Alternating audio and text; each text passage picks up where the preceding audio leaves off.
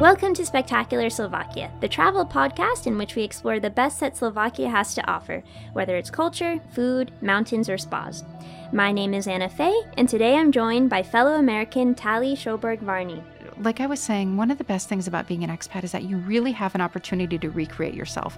She's a counselor and aromatherapist who will talk about counseling services and other mental health resources available to foreigners on this week's episode of Spectacular Slovakia. Welcome back, Tally. Thank you. It's great to be here. So, Tally, just as important as our physical health, of course, is our mental health. But there is still a stigma surrounding mental health in many places. How is mental health and the work you do perceived in Slovakia, would you say? My impression is that the perception of mental health has really changed a great deal in the seven years that I've been here. I actually work as a school counselor, and sometimes parents don't know what a school counselor does or what role they serve. And I find that when they do understand it, they're really open to it, and the kids are really open to it. So it's been a positive experience. I think what's important for folks to understand about counseling is that I think when we think about counseling, we think about you know, the bearded man sitting in a chair and, and the woman laying down and describing her childhood. And that that is a type of counseling, but it is not the be all and the end all of the experience. Oftentimes, people go to counseling not because they want it to be really intense and long term, but it's simply an opportunity to get unstuck in a situation where they just need some help. Maybe they've had a bad breakup. Maybe they've had a death in the family.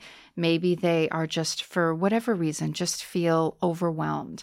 Whatever happens in life, just getting a little bit of help. In the same way that we seek help when we continue to feel unwell physically, our emotional health is, of course, just as important. And I think one of the things I, I always talk about with people is that it doesn't mean that there's anything wrong with you because those feelings of sadness, of anger, of grief, these are all normal feelings and, and they're just part of the human experience. But if these feelings really persist, and the trick is to think about do they keep you from enjoying activities you used to love? Do you start to disconnect from your support system and your friends? Do you start to have disorganized thinking, meaning you're just overwhelmed in your headspace and, and you can't figure out what to even do next because you're so overwhelmed? Are you up all night worrying? Are you either compulsively eating too much or your stomach is so in knots that you can't eat as you typically would? At that point, you just may need to talk to someone and, and get some help about the next steps. And so, yeah, you think that usually people who, who need that service in Slovakia, they're supported by the community and I think so. I think what what sometimes makes it a little bit tricky is that the counseling services are many times offered during the actual workday, and I think for adults it's a little bit difficult because then they have to leave work to mm-hmm. go and receive these services and that just makes scheduling a little bit a little bit difficult but i there are as i'll talk about i think a little bit later in the podcast there are some ways around that and and i think in terms of family support and in terms of just the community i do think people are quite supportive of others just receiving help when they're stuck okay i'm glad to hear that um, so counseling is not always covered by basic health insurance so those seeking counseling might be a little discouraged by the cost. Can the average person afford to go to counseling in Slovakia? So, one of the interesting pieces about counseling in Slovakia is that because there isn't a set price, it really ranges. I have seen counseling services as low as 20 euros per session and as high as 100 euros per session.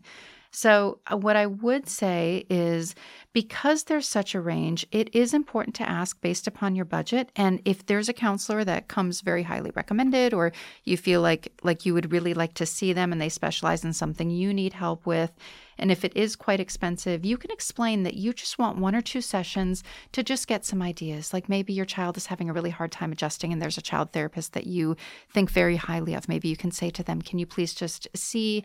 see my child and see me once or twice and just give us some ideas of some next steps. Like I'm saying it it doesn't have to be you're not committing yourself for for years of therapy, but you're just getting some sort of a mirror held up to your experience and then some advice about where to go from there.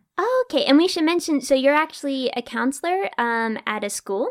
I am. So I do school based service counseling. So I do uh, social emotional support, educational support, sort of the whole gamut. And it runs, it's a very typically American perspective Oh, okay. So the, the kids can come to you, teachers, I imagine, as well. Absolutely. Anytime they can just come and see me. And, and it ranges from, from anything to uh, maybe they're a little bit sad because they're missing their home country, or maybe their parents have separated, or maybe another child is being mean to them, or they're having a hard time making friends. Whatever those issues are, and some of them are more significant than others, but you know, it's the small moments in a child's life that that make up their emotional well-being. So they can leave me a note outside of my door saying if they have a big problem, medium problem, problem or a little problem, and then I'll talk with them and figure out how to best proceed. Oh, wonderful. Yeah, it's fun. uh, so, are there many English speaking counselors in Slovakia? Oftentimes, what I've found is that there are English speaking counselors, but they don't necessarily advertise it on their websites. So, what I would do is, I would, as you're searching for a counselor, I would email and simply ask. But I do want to caution people that I think it's important to find someone who has academically fluent English, if that's your academically fluent language as well. Because obviously, in counseling, you need to understand nuanced speech because verbal communication is so much of what's happening. And it's so important that you're able able to clearly understand each other and understand the situations and sometimes to understand cultural context. Absolutely. We sort of touched upon this a little bit, but many foreigners are not necessarily aware of the counseling services available to them. So, can you share some uh, resources with us? I would say for for me, I feel like it's difficult to make recommendations to the listeners without knowing exactly who it would be for specifically. But I would say that what's been increasingly popular in the expat community for for some expats, they go as far as Vienna for counseling, but for many who want to stay in Bratislava, and particularly for those who have a busy workday and they want a little bit of privacy, what's become increasingly popular is counseling through Skype. Uh, there are counselors that work specifically with expat families, they work specifically with resettlement and expat needs, and also the needs of third culture kids. So parents and families have found that really satisfying because after school, you can simply tune in through Skype with your counselor and have that session in the privacy of your own home. And I think in some ways that's been really um, really a wonderful resource for us. Okay, so you know, you and I are foreigners, and a lot yep. of our uh, readers and listeners are foreigners living in Slovakia. And living abroad, it's wonderful, but it can be very hard to adjust to an entirely new uh, culture and country. So, what advice can you give foreigners who are having a hard time adjusting to life abroad, and especially uh, for families with children, third culture children, as you said, um, adjusting to a new school and language and so on? Absolutely. So this is a this is a huge deal for a lot of families and a lot of families that we see at our school, right? These big moves. And in fact, I've lived in 5 different countries, so I feel like when and I moved a lot as a child, I should also say. So so when I see the kids and I see the parents, I really feel like I have a good idea of what their situation is like. And I think the most important place to start from is that we need to recognize and make sure that we help our children to recognize that what they're feeling, we call it culture shock, of course, that this culture shock is completely normal. And part of it is that emotional ride of before we move somewhere, we always tend to inflate how perfect it will be. We see a picture postcard life, we see these all of these Instagram pics, and we think, oh, that's going to be amazing. And subconsciously, we believe that our lives will be tremendously improved.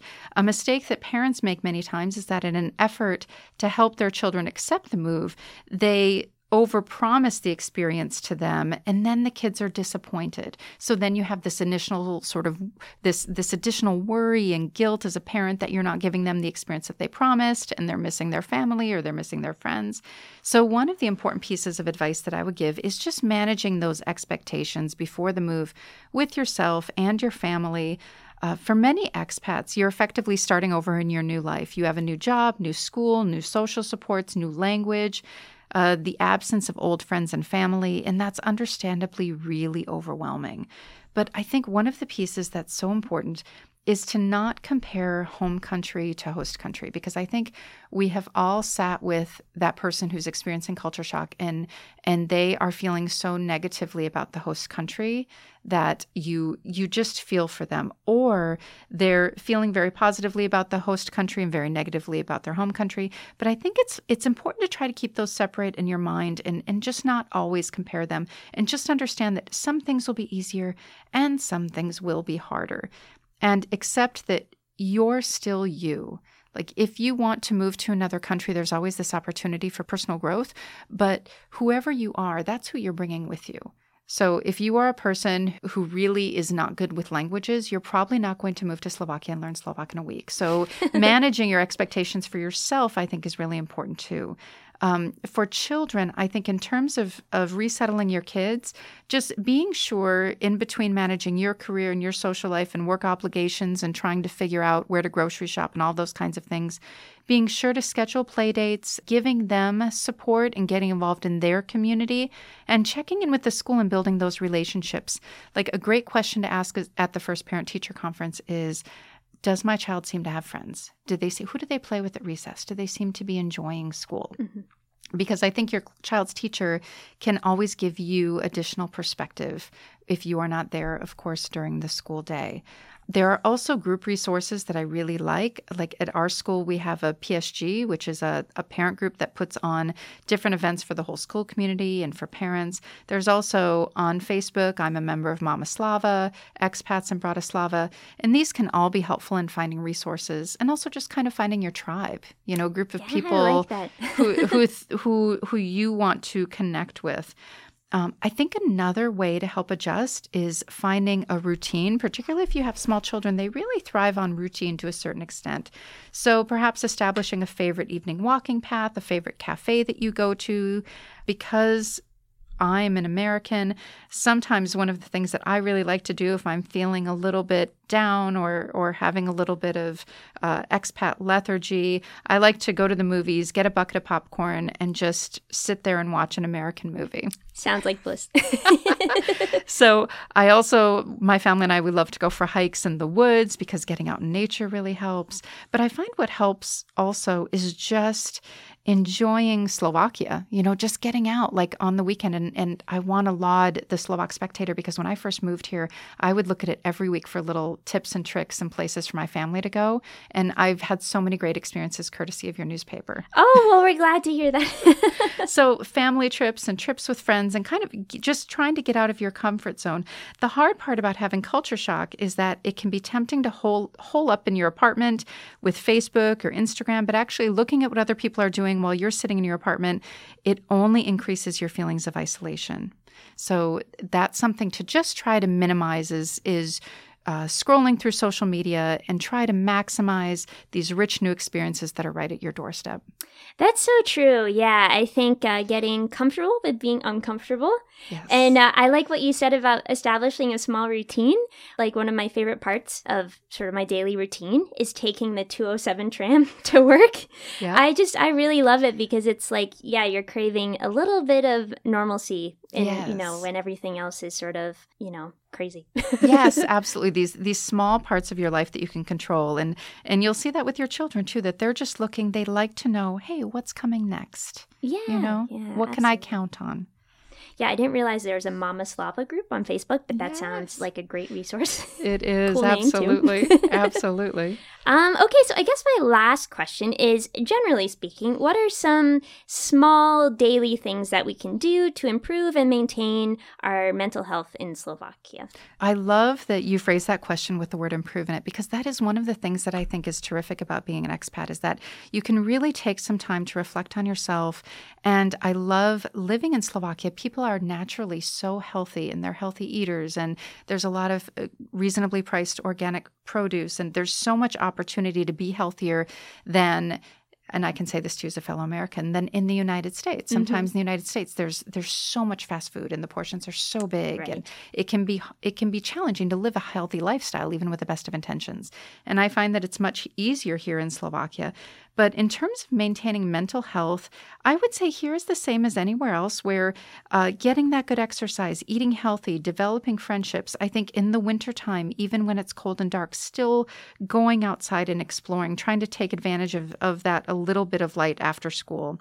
Uh, the problem, I think, that comes up when some expats who move, they expect their workplace to fill all of their emotional needs and then they become worn out because the workplace you end up with sort of these boundary issues of work and friendship and office office politics and it just can wear you out. And this doesn't always happen but but I've seen in my more than a decade as an expat I have seen that as a common complaint. Then people people put all of their eggs in one basket in the workplace and it just doesn't work out for them Mm-hmm. in terms of of feeling like they have a work life and a home life and you really want to try to have a little bit of that separation i think a way to to maintain good health is joining those trips and exploring local events uh, um, there are different clubs like language clubs, there's wine tasting, different things that suit your interest and help you grow personally. I find that people in Slovakia are really happy to share their cultural knowledge with foreigners, and there is so much to do here. I think that, like I was saying, one of the best things about being an expat is that you really have an opportunity to recreate yourself. Sometimes when you live with people who have known you all your life, they look at you and think, well, this is who you are this is what you like to do. And and and you get into this rut where they say what do you mean you want to run a half marathon? You're not a runner. You've never run in your life. But you move as an expat and you can say hey you know what? I'm going to run a half marathon and i'm going like to make that. it happen yeah. right? Or i'm going to learn a language or learn about the history of the area or take up cooking or setting any of these goals. Uh, one of the best things that I've found, and this is research based, but when you're feeling like when you're just feeling down and feeling a little bit like you're in a slump, one of the best options is to really be in service to others. I think, particularly as expats, when we can feel a little bit isolated, we can get so caught up in our own experience that we kind of forget to notice what's happening around us. And in Bratislava, there's many wonderful volunteer groups around that anyone can join, helping different populations. Uh, this can help you to make friendships with like minded people, and it also does good for others at the same time. So, one of the things I love about being an expat and in the different countries that I've lived in is just recognizing our collective humanity. We all share the same feelings, we all want the same things for our family and ourselves.